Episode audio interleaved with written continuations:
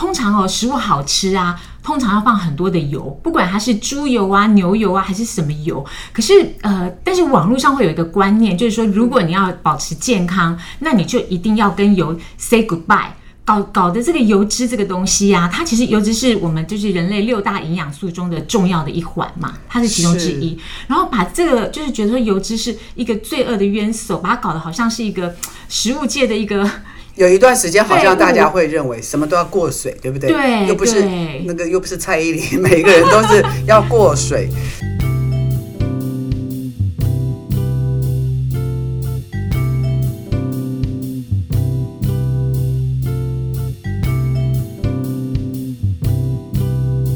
各位朋友，大家今天过得好吗？欢迎收听 Margaret Power 玛格丽特力量大，我是 Margaret。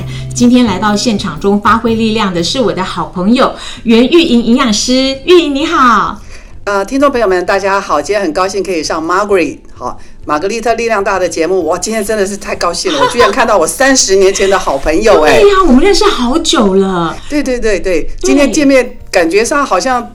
就像昨天一样。对呀、啊，我觉得真的时光飞逝耶。然后我非常讶异的是说，玉莹在这几年之中啊，你的身份变得非常非常的多元。我看到就是说，你现在除了是那个你后来是台北医学大学的保健营养品的硕士。对对，其实我一直就是一个角色，好吗？厉害，对，我今天继续扮演这个角色，叫营养师。厉害厉害，哎、欸，我看不止哎。然后后来你还自己有创业，你现在有主持一个、代谢形态庞德体验厨房的这个一个这个品牌，然后你是创办人。然后对，最近应该算是这12年来，后来我就决定创业了，想要自己做一点自己想要推广的饮食啊，好、或者是我的工作也是到处去讲话啊。我喜欢，对对对，我喜欢就是跟很多人分享怎么去吃的健康，因为我自己也很好吃，其实我是个很好吃的营养师。然后你的英文名字叫做 Bella。是，我的名字叫 Bella， 希望大家多多叫我 Bella。Bella 大家都知道嘛，嗯，有一部电影叫《美女与野兽》，那个美女就是 Bella， 对，她是法文发音。看到玉莹今天来到节目现场，就是除了跟我们讲正确的饮食观念之外，待会还可以跟我们讲如何变得更美。然后玉莹，我觉得你很厉害，是说除了你是一个那个就是品牌的创办人之外，其实你还是第一个是中餐丙级的厨师证照，你有这个证照。然后呢，你还是中国1级的公共营养师，接着你还有中医师的执照，真的太厉害了！唬人的啊！这个谢谢主持人这样子的介绍哦，很青睐。那其实厨师是因为自己实在是觉得不能够只有说一口好菜啊，对，通常很多人都以为营养师应该会把这个菜烧得很好吃，嗯，其实我真的没有，我们很会分析菜，可能很会算热量，算分量。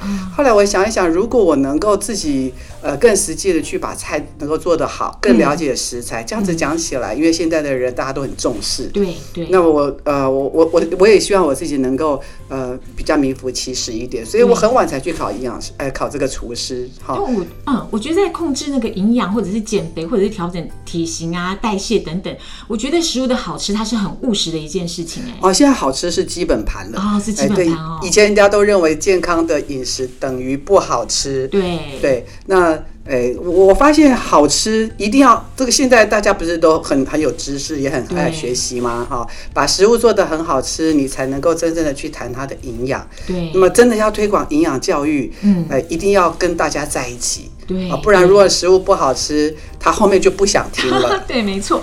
跟通常食物好吃啊，通常要放很多的油，不管它是猪油啊、牛油啊，还是什么油。可是但是网络上会有一个观念，就是说，如果你要保持健康，那你就一定要跟油 say goodbye。搞的这个油脂这个东西啊，它其实油脂是我们就是人类6大营养素中的重要的一环嘛，它是其中之一。然后把这个就是觉得说油脂是一个罪恶的冤首，把它搞得好像是一个食物界的一个。有一段时间好像大家会认为什么都要过水，对不对？对，又不是蔡依林，每个人都是要过水。其实这是一个观念，与时俱进。事实上，像吃的科学，或者是跟营养有关的，它不是那么的流行，不应该是流行。OK， 它应该也是，但是它要与时俱进的也会有一些新知。它是一个知识，但是它应该是要有延续性。对，有一段。确实有一段时间大家似乎都会觉得好像油脂过多是不好的，对，哦，那大家尽量都要去挑选瘦的啊，甚至就是外面怕对，要过水啊，或者是这个确实把这个油脂当做一个罪恶的冤手一样，是不是？后来连医界都发现，为什么发现到比方说血糖的问题，比方说胰岛素抗性的问题，比方说为什么全世界的人只胖不瘦了，科学这么发达，但是为什么没有改善这些公共卫生的问题？后来又回到饮食上面去看，才发现到，油脂真的是主要的原因吗？缺油带来的这个危害啊，对身体的一些营养跟营养的失衡，还有你无形当中没吃饱，结果你又吃更多的可能是碳水化合物或其他食物，这个事情好像发生了一些关系，所以就回来探讨了。对，回来探讨。所以油脂这个东西，我们到底可不可以去亲近它、接纳它呢？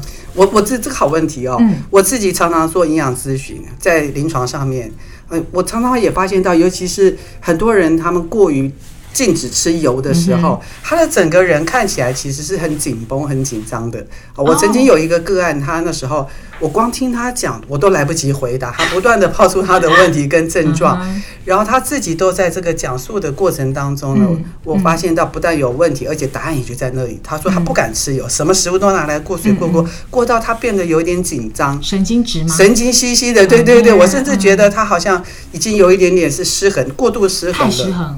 我们的大脑其实，我不知道大家可不可以现在可不可以，可能要用想象的，想象我们的大脑跟有一种坚果很像，那个胡桃，对不对？对不对？胡桃，对，就胡桃核桃类，对，你打开来看那个核桃，你就会发现，如果今天我们跟大脑去对应的时候，那个纹路之像的，对，我每次在公开演讲的时候，我甚至会拿实体物让大家去看一下。因为大家虽然知道，可是你看到的时候，你真的会觉得说，哇，那个大脑跟胡桃很像，我就马上问说，那我们的大脑什么做的？大家都做核桃。其实不是，我们的脑不是核桃做的，但是我们的脑是油做的啊。因为核桃、胡桃它是属于坚果，坚果属于油脂类，所以这就是一个大自然的，我认为是一个大自然的法则。也是一个很自然的现象。如果今天我们吃了坏的油，第一个其实影响到的是脑，对不对？就同理可证嘛。对对，所以感觉上对，好像这样一听起来就是说，脑部的油脂含量是比较高的。对，60%是磷脂质，就说我们大脑，我如果今天问大脑到底是什么做的，也有人可能说蛋白质，对，因为感觉它好像是属于肉类啊。我们的大脑其实60%是属于脂。油脂类，那它大部分就叫做磷脂质，好，所以什么 DHA 啦、EPA 啊，特别是 DHA 可以补脑，特别是卵磷脂，好，这个存在鸡蛋当中的卵磷脂啦，鱼肉当中，所以很多人说常常吃鱼的人聪明，这个是有根据的。所以如果是说为了减肥或者是误以为健康，所以就完全不吸收油脂是错误的观念。对。这个本来三大营养素我们叫糖、蛋白质、脂肪，它除了给我们热量之外，我们的身体很多的组成是来自刚刚讲大脑是磷脂质 60%， 我们的荷尔蒙是胆固醇固醇类，所以很多人也觉得胆固醇现在很多人过高，那怎么办？就不吃了。它也是脂质的一种吗？它是脂质的一种。那胆固醇非常的重要，如果你今天真的缺乏胆固醇，第一个影响到是荷尔蒙，再来就是我们的一些内脏，搞不好它没有受到保护。对，那所以我们这个我常常讲法自然嘛，上天造人，有两个东西其实是我们自己身体就要80%以上会自己生成，一个是胆固醇，其实胆固醇80%我们自己，你不靠外来的胆固醇的含的食物补充，我们自己80%就会生成这个胆固醇，因为荷尔蒙需要，它很重要。还有一个就是这个所谓的尿酸，有的人不是痛风吗？所以这两者如果有过高的现象。你去禁止食物，有的人会说我都已经吃到跟吃草一样，都好像在过油，为什么还降不下来？因为我们身体80%自己就会生成，所以来自食物的控制它是没有那么明显，但是它告诉我们你的身体代谢出了问题，你排不掉。那为什么还排不掉呢？可能你的身体的营养你要去检讨一下是不是均衡，你的身体的能量来源、营养的这个我们讲不均衡，其实这个就是很显而易见的一个我们看到的现象了。所以说如果完全的不吃油，它其实会造成某些情况的失衡，也许你不会发现，但它会存在你的行为之中。对对，很好，这个讲法是非常对的，而且会慢慢的就出现了。哦，那油脂我们要怎么去摄取才是对我们有益的呢？好哇，这个今天要开始展现一下营养师的专业的知识哦。虽然我们很希望大家一听到要计算分量或热量，大家都会觉得直接睡着好了哦，或者是觉得吃饭要这么辛苦吗？哦，但是如果你知道的越清楚，知识就是力量嘛。对，哦，是的。你知道的越清楚，你吃的越对，那你的身体代谢就越好啊。所以我觉得像这样子的学习是非常有必要的。哦，那通常这个油脂它的摄取到底一天要多少，其实跟蛋白质一样的重要。那我们如果今天看到卫福部这边一个比较通则性的建议，一天的食物当中可能糖类或者是这个饭类你可能吃到3碗，一整天吃3碗。那油脂其实是3大汤匙。好，3大汤匙，一碗配1匙油的概念吗？好，你可以这样子记。但重点是这个一个汤匙的油，我们没事不会喝油，我们也不会说这个油就是直接看怎么吃。好，油又有分可以看得见的跟看不见的。你直接看到油，你喝的那个油就是现在很多人流行过去有一段时间喝油，喝防弹咖啡，生酮饮食，对不对？那个就是看得到的油。看不到的油可能它是存在像炒菜，像煎啊、炸啊，还有的是我们讲那个沙拉里面不是放油吗？还有那个肉，三层肉，对对对，这些就是比较属于看不到的油。你会觉得这怎么计算啊？哦，所以确实它不容易计算，但是要有概念。对，如果有概念，你就吃得对。假设我们今天3汤匙的油哈，那你可能自己煮菜的人就可能比较快一点，他会想说，至少我这一餐当中我用搭配一下，对啊，我煎个蛋。我可能炒个菜，我会用到1匙或是半匙，那个就算得出来。那如果你今天在吃饭的时候稍微下意识一点，稍微觉察一点，好比说你这一餐你可能吃了一些坚果，我们坚果也可以用汤匙来算，一整个，因为坚果它是固体的，它不是那种液体的，所以一般坚果呢，你也可以看是不是满满的1汤匙在你的早餐当中，你就吃了1匙了耶。所以说其实还是应该要吃油，只是看怎么吃。然后玉莹，我听说就是说油脂对我们是很重要，因为有些女生她们减得太激烈的时候，她们的生理期会停止。那是不是就是说，因为我听尤其说就是说油脂它也是体内传递讯息的一个重要的媒介，是这样吗？是不是说我们的细胞膜是由脂质产生的，所以我们要譬如说大脑要传递一些讯息到我们身体的器官去运作，也需要一些油脂的帮忙。对，事实上油脂它的学问真的很大。那大家可能我们稍微聚焦一点，今天我们也不要谈得太广泛啊，因为大家不好去理解它，会质疑它。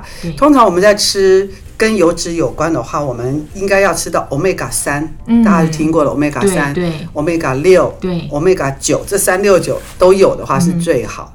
那 Omega-3 的油通常鱼油有听过嘛？大家都知道，鱼油就是很典型的有 Omega-3， 它们能够抗发炎。对我们的身体来讲，它刚好是属于比较能够抗发炎的。然后对我们的脑部来讲，它可以提升记忆力，像 DHA 啦、EPA 都是 Omega-3。那吃素的人不吃鱼油怎么办？亚麻仁籽油也叫 Omega-3，紫苏油也是 Omega-3。所以这其实也不难记啊，就 Omega-3 紫苏油，还有鱼油、亚麻仁籽油，甚至大家喜欢喝那个，好像三粉圆，那个叫做奇亚籽，奇亚籽里面那个籽也是 Omega-3 的。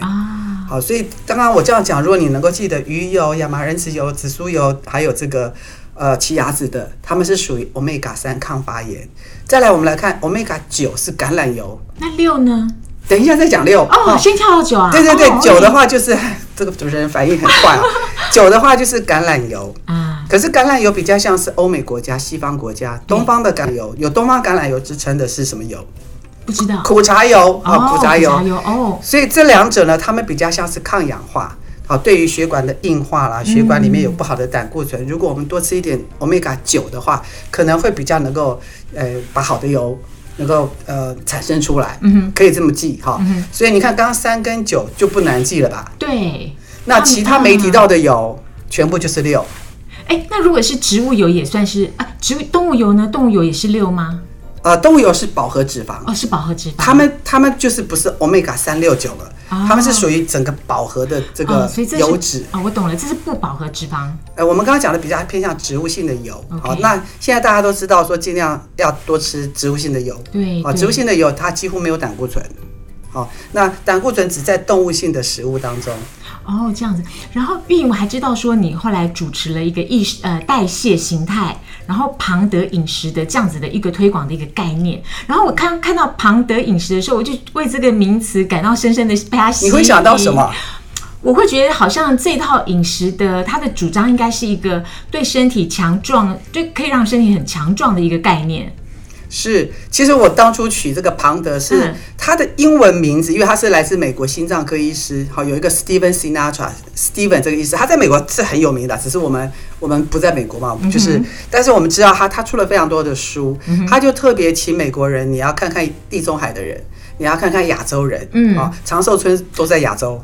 对，是嘛？对，那全世界科学家认为最健康的饮食是在欧洲地中海。对，好，地中海的英文很长很长，它叫 Mediterranean， 所以地中海它是 M 开头。对，那亚洲叫 Pan Asian， Pan Asian 就是 PA， 然后再修正地中海叫做 Modify Mediterranean Diet， 所以是 PAMND。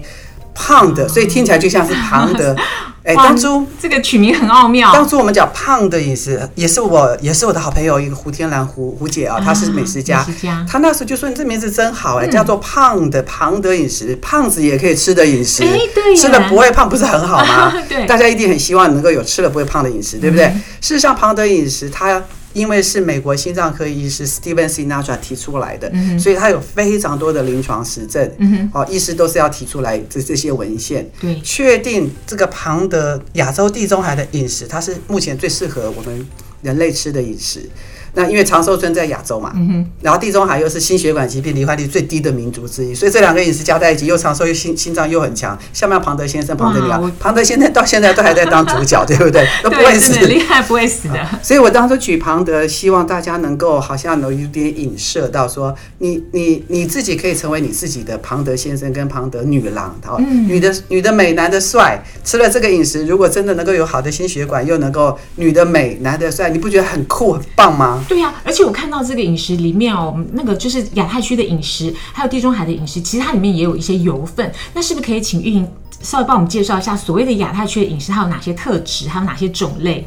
好的，谢谢这个主持人，真的很会问啊，所以我们今天就很能够谈这个饮食，它应该很容易记。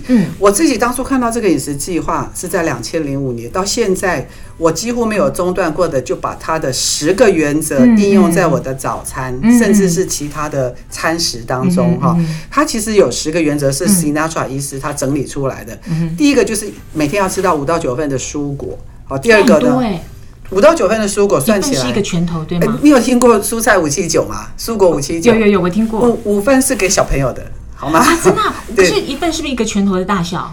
水果一份是一个拳头大小，那蔬菜的话是你把手整个张开来，好，你把手整个张开来的外缘一个圈圈，就像一个小碟一样，小盘子一样铺在上面，不要高起来的这个蔬菜的量就是一份，所以一天2个拳头，3碟蔬菜叫5份蔬果，其实不多啊，对不对？如果你一天均衡的吃。定时定量的吃，你早上吃一个拳头的水果，中午吃一个拳头的水果，你早上吃一盘蔬菜。很多人可能早上赶上班吃不到蔬菜，中午晚上你中午吃个2份，晚上吃个1份，这很容易啊。还行，对。但5份是小孩子的5份只是小孩到9份是不是？女生是7份，男生是9份，因为男生比较吃，要抗氧化。那第二个就是开始探讨到油脂了，比方说每天吃一点深海鱼类。鱼类的话，我刚刚有说深海鱼是 Omega-3， 对。然后再来就是要吃一点蛋白质。那亚洲人吃的是黄豆，对，所以3是属于黄豆。对，那第4个原则就是要吃一些坚果，坚果比较像多一点 Omega-6，所以3、6、9我们都需要。那庞德饮食它很酷的是，它在第9项是要多吃，也建议多吃，第9还第8项要多吃一点橄榄油，就是 Omega-9， 所以这整个饮食计划有 Omega-3， 有 Omega-6，也有 Omega-9。 好，这个美国心脏科医师 Stephen Sinatra， 他到现在他的 FB 我有加他，70几岁了，非常有活力。像这位老医师呢，他就是非常的关注你一餐当中一定要吃到369的这个油脂，对我们的人体的比例是好的。那甚至1:1:1都可以，因为有时候可能来自商业上面或者是市场 marketing， 可能狂推 Omega-3， 大家就很关注的一直猛吃 Omega-3， 那其他的油可能就比例就会减少。其实长期下来它是不均衡的。最好的饮食计划应该是均衡，我们讲的均衡都是要去顾到。因此旁征饮食它在油的方面，它是涵盖了 Omega-3、6、9 都有。其实这真是很好的橄榄油嘛，对不对？对。然后我看到还有其他的部分也会推荐的，就是说要多吃一些洋葱跟大蒜，是的，对不对？然后甚至也会推荐，就是我们要喝一些红酒跟绿茶。这个原因是什么呢？好像这个洋葱跟大蒜，它其实就是亚洲、地中海共同这两个区域。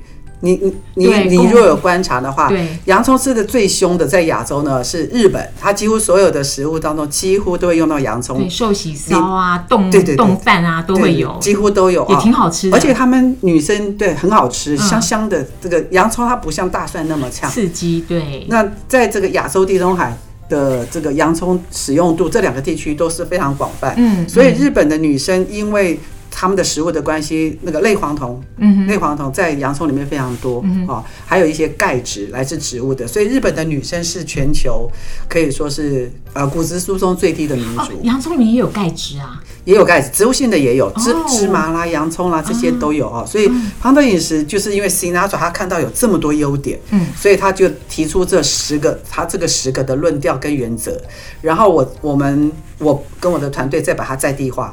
好，把它变成像在台湾的在地化。那刚刚也有提到洋葱大蒜，对，为什么是这个在这个计划当中？是因为亚洲地中海都有。那欧洲人他们吃的沙拉里面很容易会放到洋葱，生吃嘛，对不对？那我觉得我们亚洲反而比较多的是用煮的，像我们的咖喱里面也会有洋葱。对，有没有差别呢？煮跟不煮？这个问题蛮多人在讨论的。其实煮熟吃跟生吃各有它的好处。毕竟你煮熟有些植物有些营养素会被破坏，对不对？很可能就没有像生吃来的那么丰富。但有时候的生吃对我们身体来讲，我们不见得会消化吸收。所以有时候是两害取其轻，要不然就是你看你怎么样的取得方便。有时候吃这件事情是看你的取得方便。那刚刚也有讲到这个红茶跟这个红酒跟绿茶，红酒对，红配绿嘛，对不对？红酒是地中海的人他非常喜欢喝的，对。然后亚洲人因为喝茶所以长寿，而且是皮肤漂亮、抗氧化。这两者最大的这个共同点就是多酚类，我们叫 polyphenol。polyphenol 就是 poly 就是多。Phenol 就是分类其实是香香的分类。那这个多酚类呢，已经被认为是一个非常好的抗氧化。红酒里面的这个我们叫做葡萄多酚，跟我们的绿茶里面的是绿茶多酚，这个随便一找都可以找得到。抗癌，在临床上面抗癌，对，能够帮助我们抗氧化。这也许也是我们亚洲女性很多到欧洲去，他们猜不出我们的年龄。你那个孩子都已经很大，大学都已经快毕业了，你到 pub 去还要看你的身份证，看你们满18岁，对不对啊？好，所以这个绿茶跟红酒被认为都是很好的抗氧化。那我看到旁征饮食里面有两个通常都是推荐我们要吃什么东西，不过有两个是建议我们少吃的，一个是不要吃太多的奶制品，然后另外一个是说降低我们食用红肉跟动物性脂肪。这两个部分的原因是什么呢？好，这个动物性的脂肪我觉得大家应该越来越清楚，因为你吃太多可能血管会硬化，对。还有像亚洲地区乳癌是一个很高的比例的罹患，对，这边都认为是跟脂肪过多的摄取是有关。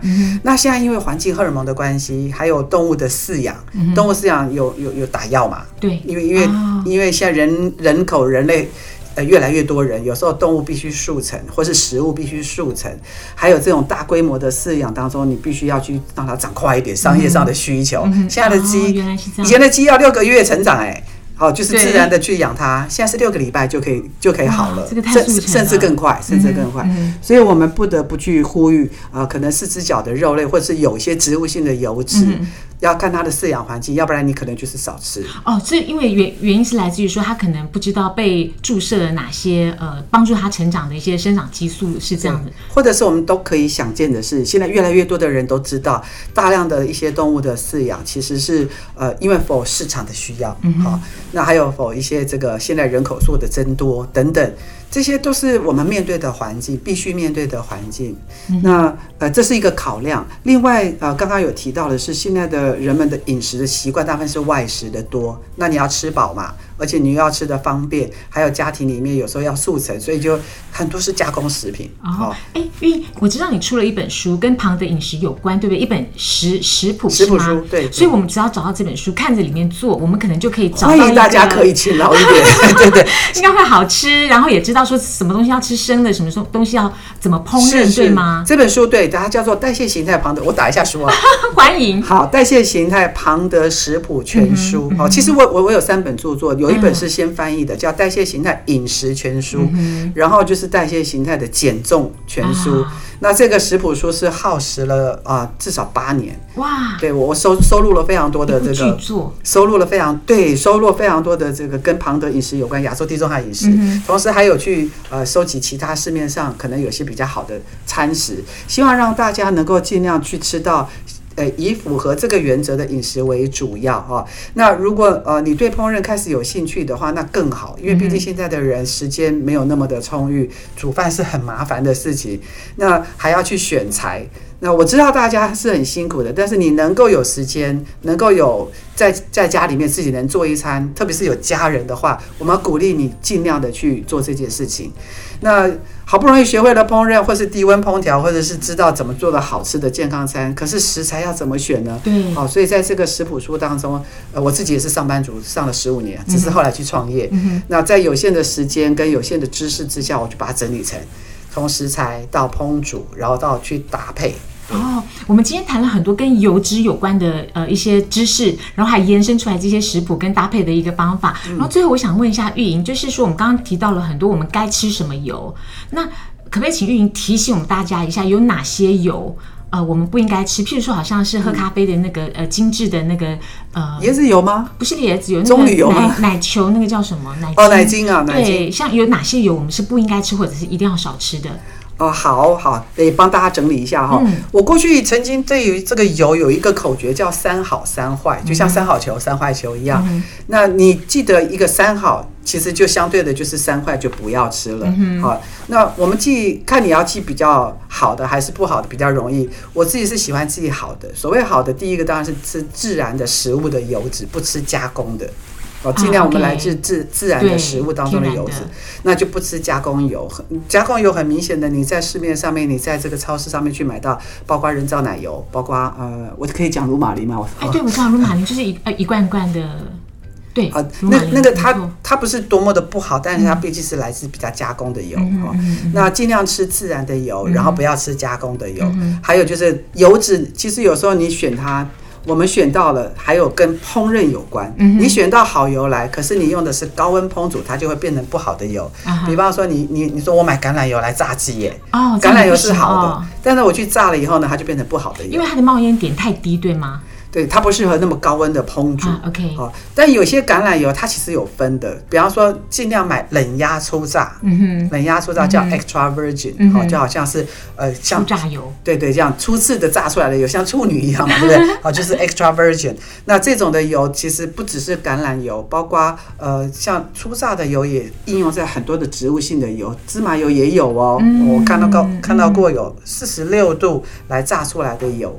所以尽量用初榨的油来，然后用拌的 ，OK， 用拌的，或者是初榨油是好，3好中的好，对，3好中的好，就是尽量是这个第一道压出来的油，好，然后不要选择加工的油，OK， 然后不要过度烹煮，去烹煮这个油。好，大概我们选择以这3个条件为主要。然后还有是不是重复使用的油也不行呢？对，它也属于高温烹煮，有点像是高温烹煮的这个就是属于这个的原则之下，这样子。今天非常谢谢玉莹营养师来到节目中跟我们谈了这么多跟油有关的概念，因为我们过去都觉得油好，它好像是一个那个减肥或者是健康的凶手，但其实不是。如果你好好的使用它，并且遵照刚刚玉莹提到的，譬如说庞的饮食概念，要吃好油，然后亚太的饮食形态，还有地中海的饮食形态，摄取到好的油，其实你可以健康又美丽，就像玉莹的英文名字一样 Bella 一样。今天谢谢大家都跟美女一样，大家都跟美女一样。谢谢玉莹，好，谢谢主持人。各位朋友，如果你喜欢今天的节目，或者你有任何的讯息想要跟我们分享，欢迎你订阅，同时也可以到 Facebook 参加玛格丽特力量大的社团。今天谢谢您的收听，我们下次见，拜拜。